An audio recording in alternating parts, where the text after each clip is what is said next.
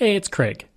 I just wanted to let you know that you can listen to Canadian History X early and ad-free on Amazon Music, included with Prime.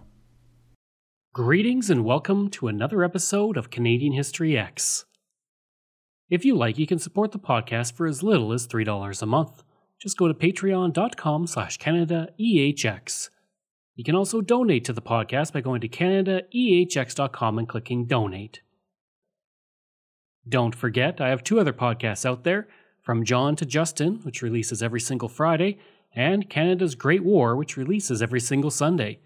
As well as on June 3rd, I'm launching a new podcast called Coast to Coast, which looks at the building of the Transcontinental Railway. You can find all of these on all podcast platforms. If you like, you can email me at craig@CanadaEHX.com. You can find me on Twitter. My handle is Craig Baird, CraigBaird, and I'm on Instagram at Bairdo37. Today I'm looking at the history of Prince Albert, Saskatchewan. So, let's begin. The Indigenous. Originally named Kista Penaknik by the Cree, which translates to Great Meeting Place, the area that would be Prince Albert was occupied for centuries by the Cree, as well as the Blackfoot, whose territory's upper reaches reached the area. The various groups that called Prince Albert home over the centuries were the Woodland Cree, the Plains Cree, the Swampy Cree, the Dene, the Dakota, and eventually the Métis Nation. Today, Prince Albert sits on Treaty 6 land and has one of the highest Indigenous population ratios in any Canadian city. The founding of the community. The first European to arrive in the area is believed to be Henry Kelsey, who arrived along the North Saskatchewan River in 1692. While there, he attempted to work with the Indigenous, whom he called Nawatami, and convinced them to trade with the York Factory farther inland near Hudson Bay.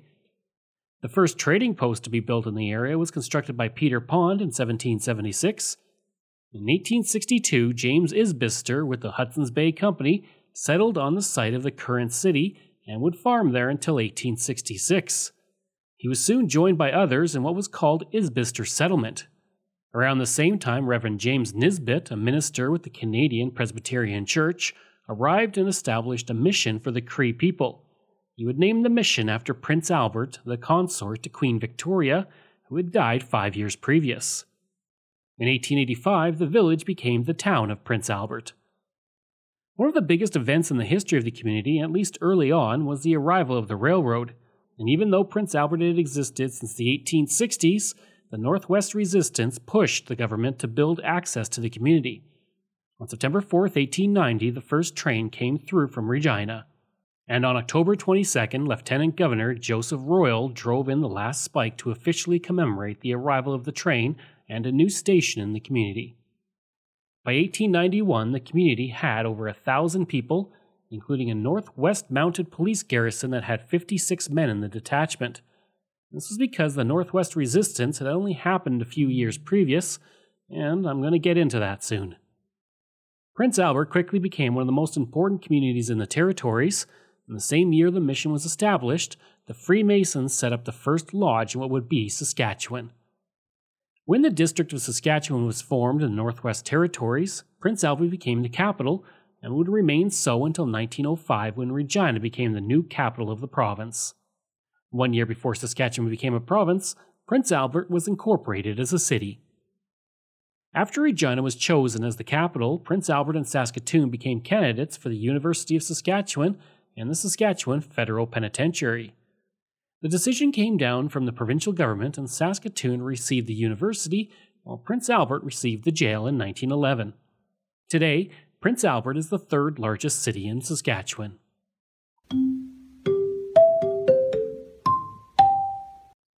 The Historical Museum.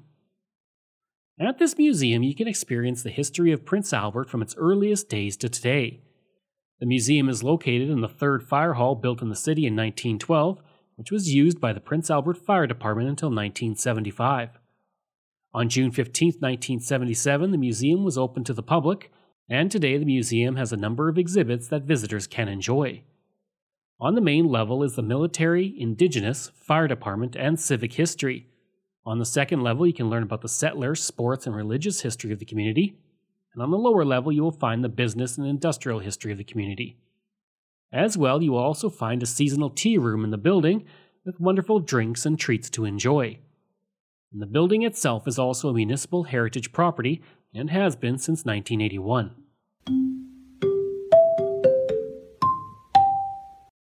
John Diefenbaker. Born on September 18, 1895 in Ontario, John Diefenbaker would move with his family to the Northwest Territories in what would one day be Saskatchewan in 1903. Living near Borden, the family then moved to Saskatoon in 1910, and Diefenbaker developed such an interest in politics as a young man that when he was 8, his mother told him he would be Prime Minister one day. In 1924, he moved to Prince Albert and would run in the federal election as a Conservative, finishing third. In 1929, he ran the provincial election for Saskatchewan but was defeated, but Diefenbaker would continue to run his law practice in the city, and he ran for mayor of the city in 1933, losing by only 48 votes. Diefenbaker would mostly focus on his law career and family throughout the 1930s, but in 1940, he would run in the federal election and would finally win a seat in the House of Commons. Through the next several years, the Liberal Party would try and dislodge Diefenbaker from his riding in Prince Albert. While serving in the House of Commons, he would still practice law, but he would lose his wife Edna in 1951 to leukemia. He married to Olive Palmer in 1953, and in 1956, George Drew would resign as the leader of the party, and Diefenbaker would finally be elected the leader of the Progressive Conservatives, becoming the leader of the official opposition. In 1957, he would lead his party to 112 seats to the Liberal 105, and now found himself as the Prime Minister of Canada. Well, whatever the outcome tomorrow, the surprise record vote on Monday makes Mr. Diefenbaker the man of the moment. For this reason, the small town of Prince Albert, the home constituency of the PC leader, held the attention of press and public during the early part of the week. Mr. Diefenbaker won the seat from the Liberals in 1953. On Tuesday, Prince Albert was in a victory mood. And here to report on the scene is Don McDonald. I'm standing in front of the stucco and wood home, 50 years old, in which Prince Albert's favorite son and hero has lived for the past 10 years. Throughout the past week, this home has been the focal point of Mr. Diefenbaker's many activities. So it's fortunate that he moved to this larger house after living for many years in a small bungalow just a few blocks away. The whole city has been buzzing with excitement of the election results. Normally, it's a quiet, friendly place where the northern end of the rail lines terminate.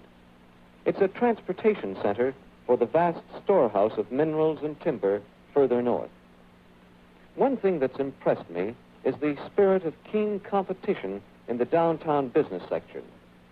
Mr. Diefenbaker himself has had a thriving law practice here since 1924, but for the past 8 months, he's had little time to devote to his practice. He's dashed into his new law offices when he can to discuss matters with his two law partners. On Prince Albert's Central Avenue, Mr. Diefenbaker can hardly move an inch without meeting old friends and well-wishers. Old folk and young folk alike come in for a few kind words from this 61-year-old Conservative leader. One of Mr. Diefenbaker's most frustrating experiences this week was trying to get his hair cut. He finally managed to get into a barber's chair, and his old friend Dave Fairweather went to work on him.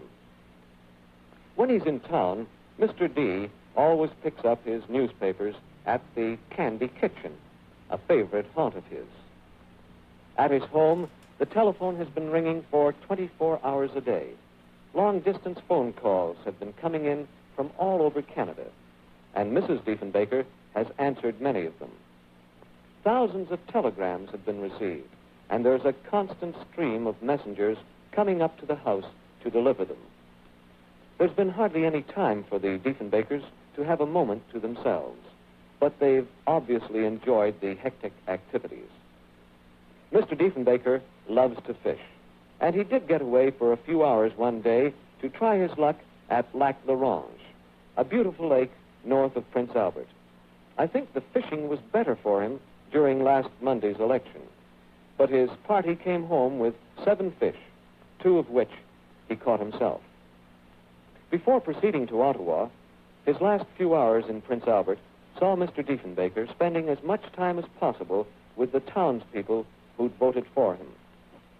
Mr. Diefenbaker will have to spend most of his time now in Ottawa, but it's certain he'll come back when he can to Prince Albert, a place he dearly loves. This is Don McDonald in Prince Albert. Now back to Gordon Burwash. Diefenbaker would get to work putting together his cabinet, appointing Ellen Fairclough as the Secretary of State for Canada, making her the first woman to be appointed to a cabinet post, and Michael Starr was chosen as the Minister of Labor, making him the first Ukrainian-Canadian to serve in cabinet. In 1958, Diefenbaker would call an election, and he would lead his party to a massive majority, winning 208 seats of the Liberals' 48, which is still the largest majority based on the percentage of seats in Canadian parliamentary history. As Prime Minister, Diefenbaker would also appoint the first Indigenous person to the Senate of Canada, and he would grant the right to vote to Indigenous and Inuit people. He held a strong stance against apartheid, but he's also remembered for the 1959 cancellation of the Avro Arrow project. His government would also pass the Canadian Bill of Rights while he was Prime Minister.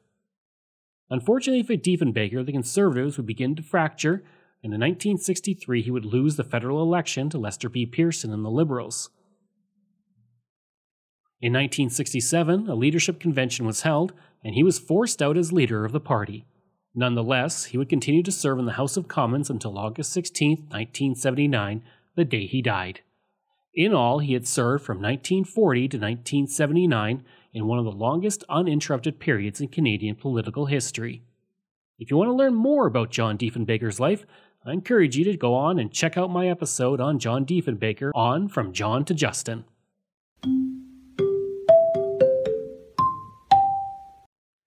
The Evolution of Education Museum. Another museum located in Prince Albert is the Evolution of Education Museum, which is maintained by the Prince Albert Historical Society. The museum's building was once the Claytonville School, which operated from 1920 to 1963. Today it shows how schooling has changed in the community, from a one-room school to several schools within the city. This type of one-room school once dotted the landscape of the Canadian prairies before schooling became more centralized and the one-room school faded away. The school district this school once sat on was named for Clayton Smith, who was the postmaster for the area that the school was located in, roughly 20 kilometers north of Prince Albert. Today, the museum holds artifacts from the early school days of Saskatchewan, as well as desks and a library. Overall, the school is decorated how it would have looked decades ago.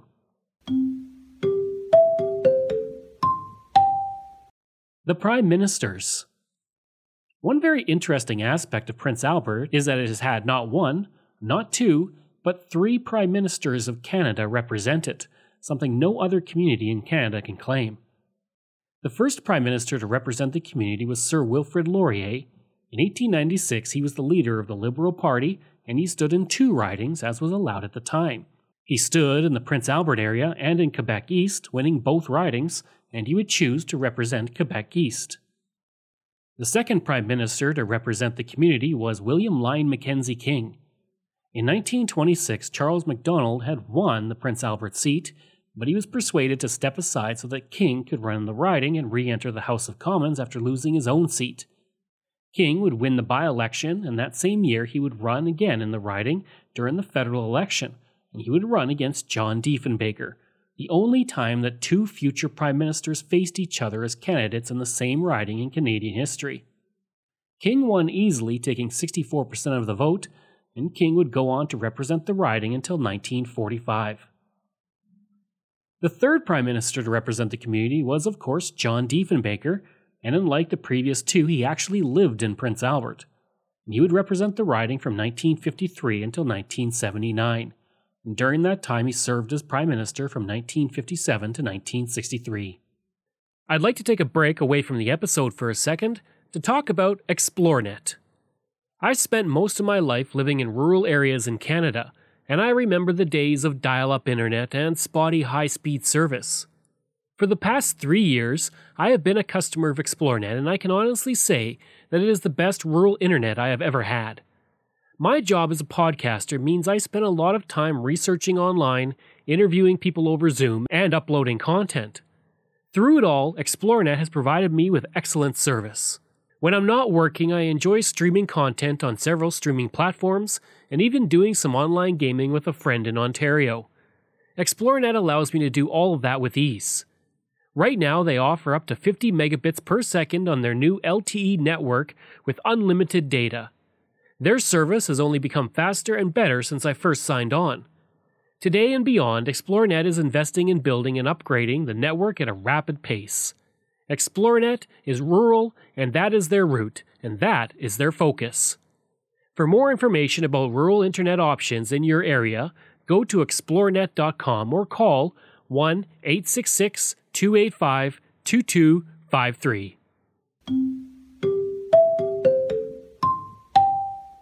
The Prince Albert Volunteers of 1885. The role of Prince Albert during the Northwest Rebellion was no small matter.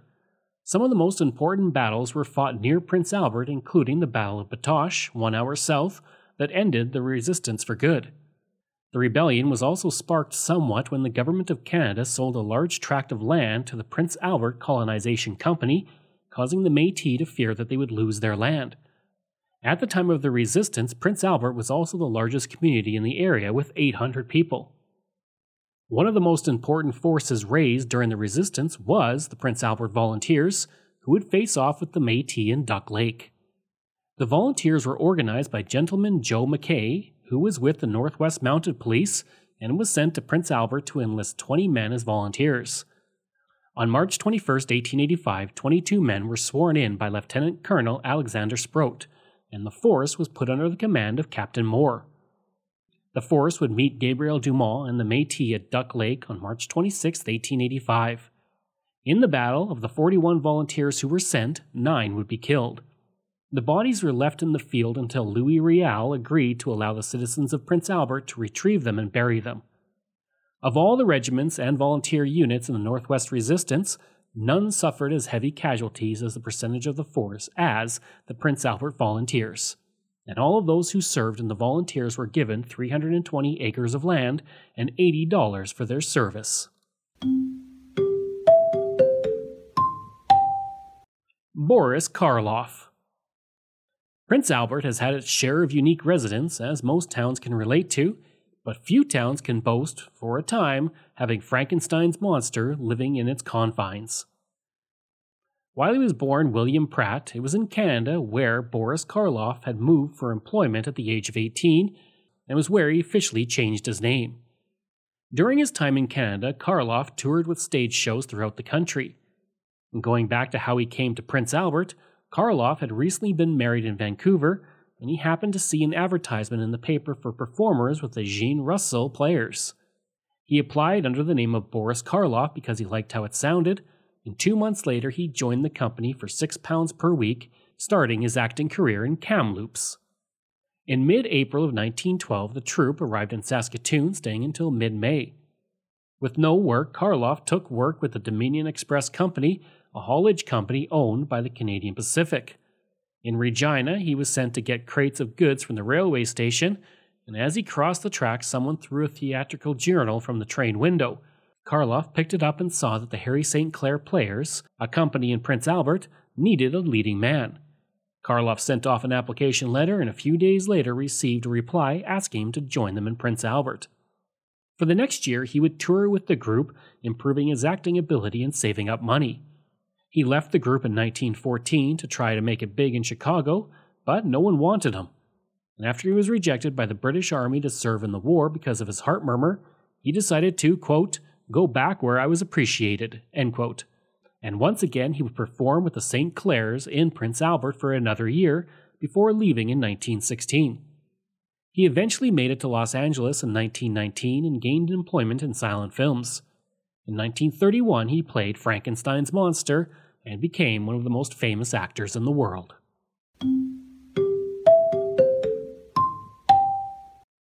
The Royal Visits. Prince Albert's importance in Saskatchewan is shown in the fact that it has received a total of 4 royal visits, and while the Queen and Prince Philip never came to the community, several others have. The first was Princess Margaret in July of 1958. Her arrival in the community came with a bit of a commotion when 2 tires on the RCAF aircraft she was in blew out as the plane was taxied to the airport. Thankfully, it was a minor incident and the princess was unaware. She was greeted upon her arrival in the city by Lieutenant Governor Frank Bastedo and Prime Minister John Diefenbaker. The princess arrived again in the community 22 years later when she stopped over in 1980 during a tour of 7 communities in Saskatchewan as part of the 75th anniversary of the province.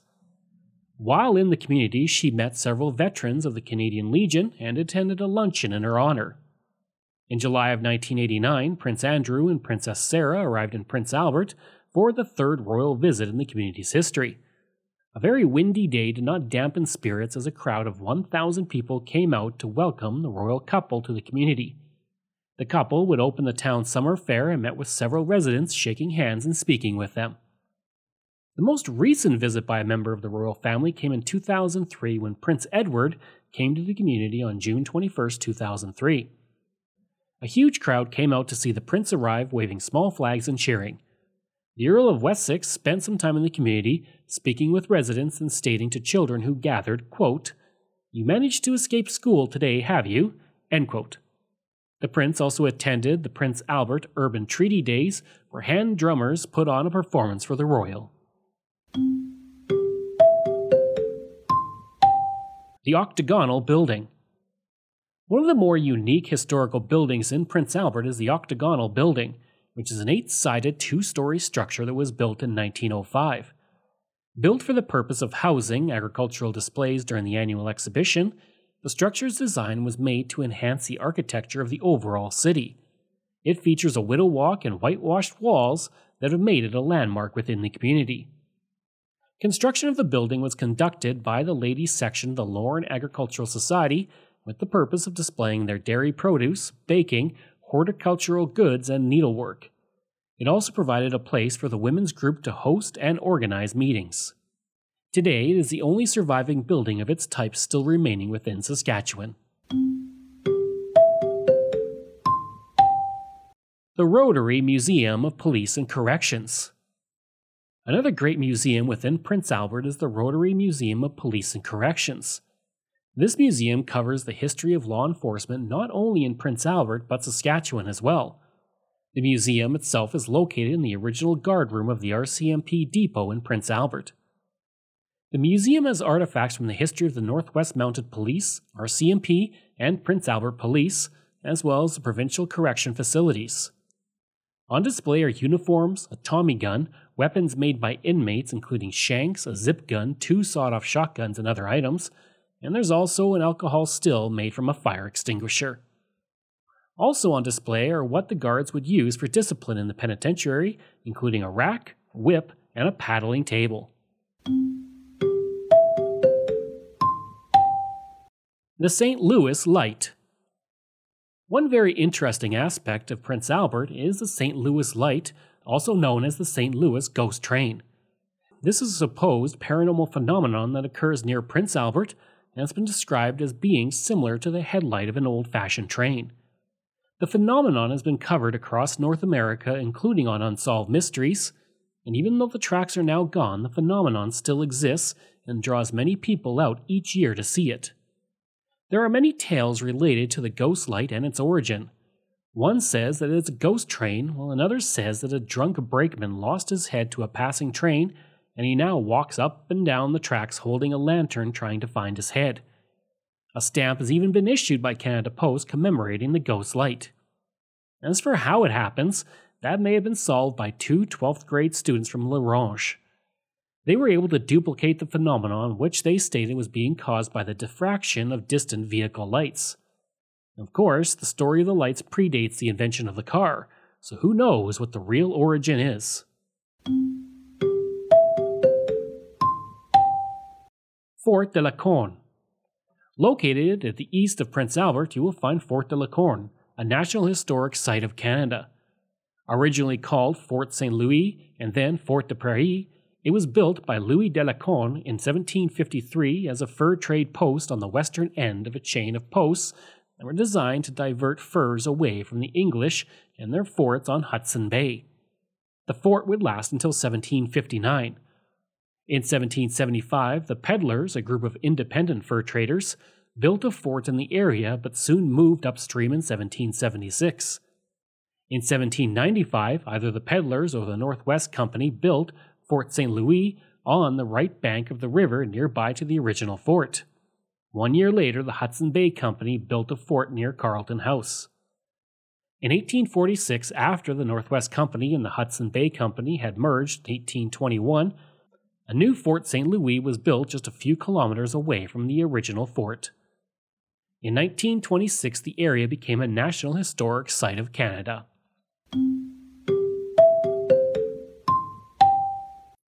Grey Owl. On September 18, 1888, Grey Owl, also known as Archibald Stansfield Bellamy, was born in Sussex, England. Coming to Canada in 1906 on the SS Canada, he began to study agriculture and then worked as a wilderness guide, fur trader, and forest ranger.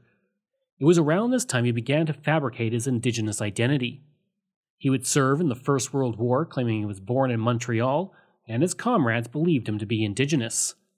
He would return to Canada in 1917 after being shot in the foot, the second time he'd been wounded in the war, and he would spend a year in the hospital as doctors tried to heal his foot. Beginning in 1925, he would rise in prominence as an author and lecturer on environmental issues. Around this time, he began living with Gertrude Bernard, a Mohawk Iroquois woman who encouraged him to stop trapping and publish his writings about the wilderness. Grey Owl began to feel that trapping was barbaric and started to campaign against it and for conservation. He would publish articles on animal lore under his name Grey Owl, and in 1928 the National Park Service made a film about him. The film featured him with two beavers he had adopted after their mother was killed. Between 1930 and 1935, Grey Owl wrote 25 articles for the Canadian Forest and Outdoors magazine, and he would publish his first book in 1931 called The Men of the Last Frontier, which traced the story of the beaver and presented his concerns about the future of Canada's forest. With the success of his books and his collaboration with the National Park Service, he would begin to do speaking tours in Canada and England. Between 1931 and 1937, he would write 5 books on conservation and the wilderness. Sadly, the pressure of the tours and his growing alcoholism began to weaken him, and in 1938 he would die in Prince Albert from pneumonia. After his death, it became known that Grey Owl was actually a man born by the name of Archibald. The North Bay Nugget knew of the truth behind his identity for 3 years, but they waited until he died to publish the story. The cabin he built in the 1930s still stands in Prince Albert National Park, and several plaques honor Grey Owl in England and Canada as well. And the cabin he lived in at the Riding Mountain National Park for 6 months in 1931 has been designated as a Federal Heritage Building. I hope you enjoyed that episode and my look at Prince Albert, and if you did, please leave a rating and review. If you like, you can reach me through email at craig@CanadaEHX.com. You can also visit my website, where you'll find hundreds of articles on Canada's history as well as all my podcast episodes. Just go to CanadaEHX.com. And don't forget, you can support the podcast through Patreon. There are multiple tiers to choose from, all with great benefits. You can support the podcast for as little as $3 a month, just like all of these wonderful patrons have, and I apologize if I mispronounce any names. Randy Hayden, Doug Campbell, Reg W., Deborah Carlson, Francis Helbling, Randall McCallum, Diane Wade, Lori Ann Kirby, Gary Dolovich, Nick Zinri, Shannon Marshall, Clinton Martinez, Dimitri Chauve, Aaron O'Hara Myers, Robert Dunseith, Todd Casey, Catherine Roy, Luke S., J.P. Bear, Jason Hall, Phil Maynard, and Iris Gray. If you want, you can find me on Facebook. Just go to facebook.com/CanadianHistoryX. You can find me on Twitter. My handle is Craig Baird, CraigBaird. And you can find me on Instagram. Just go to Bairdo37. Thanks. We'll see you again next time.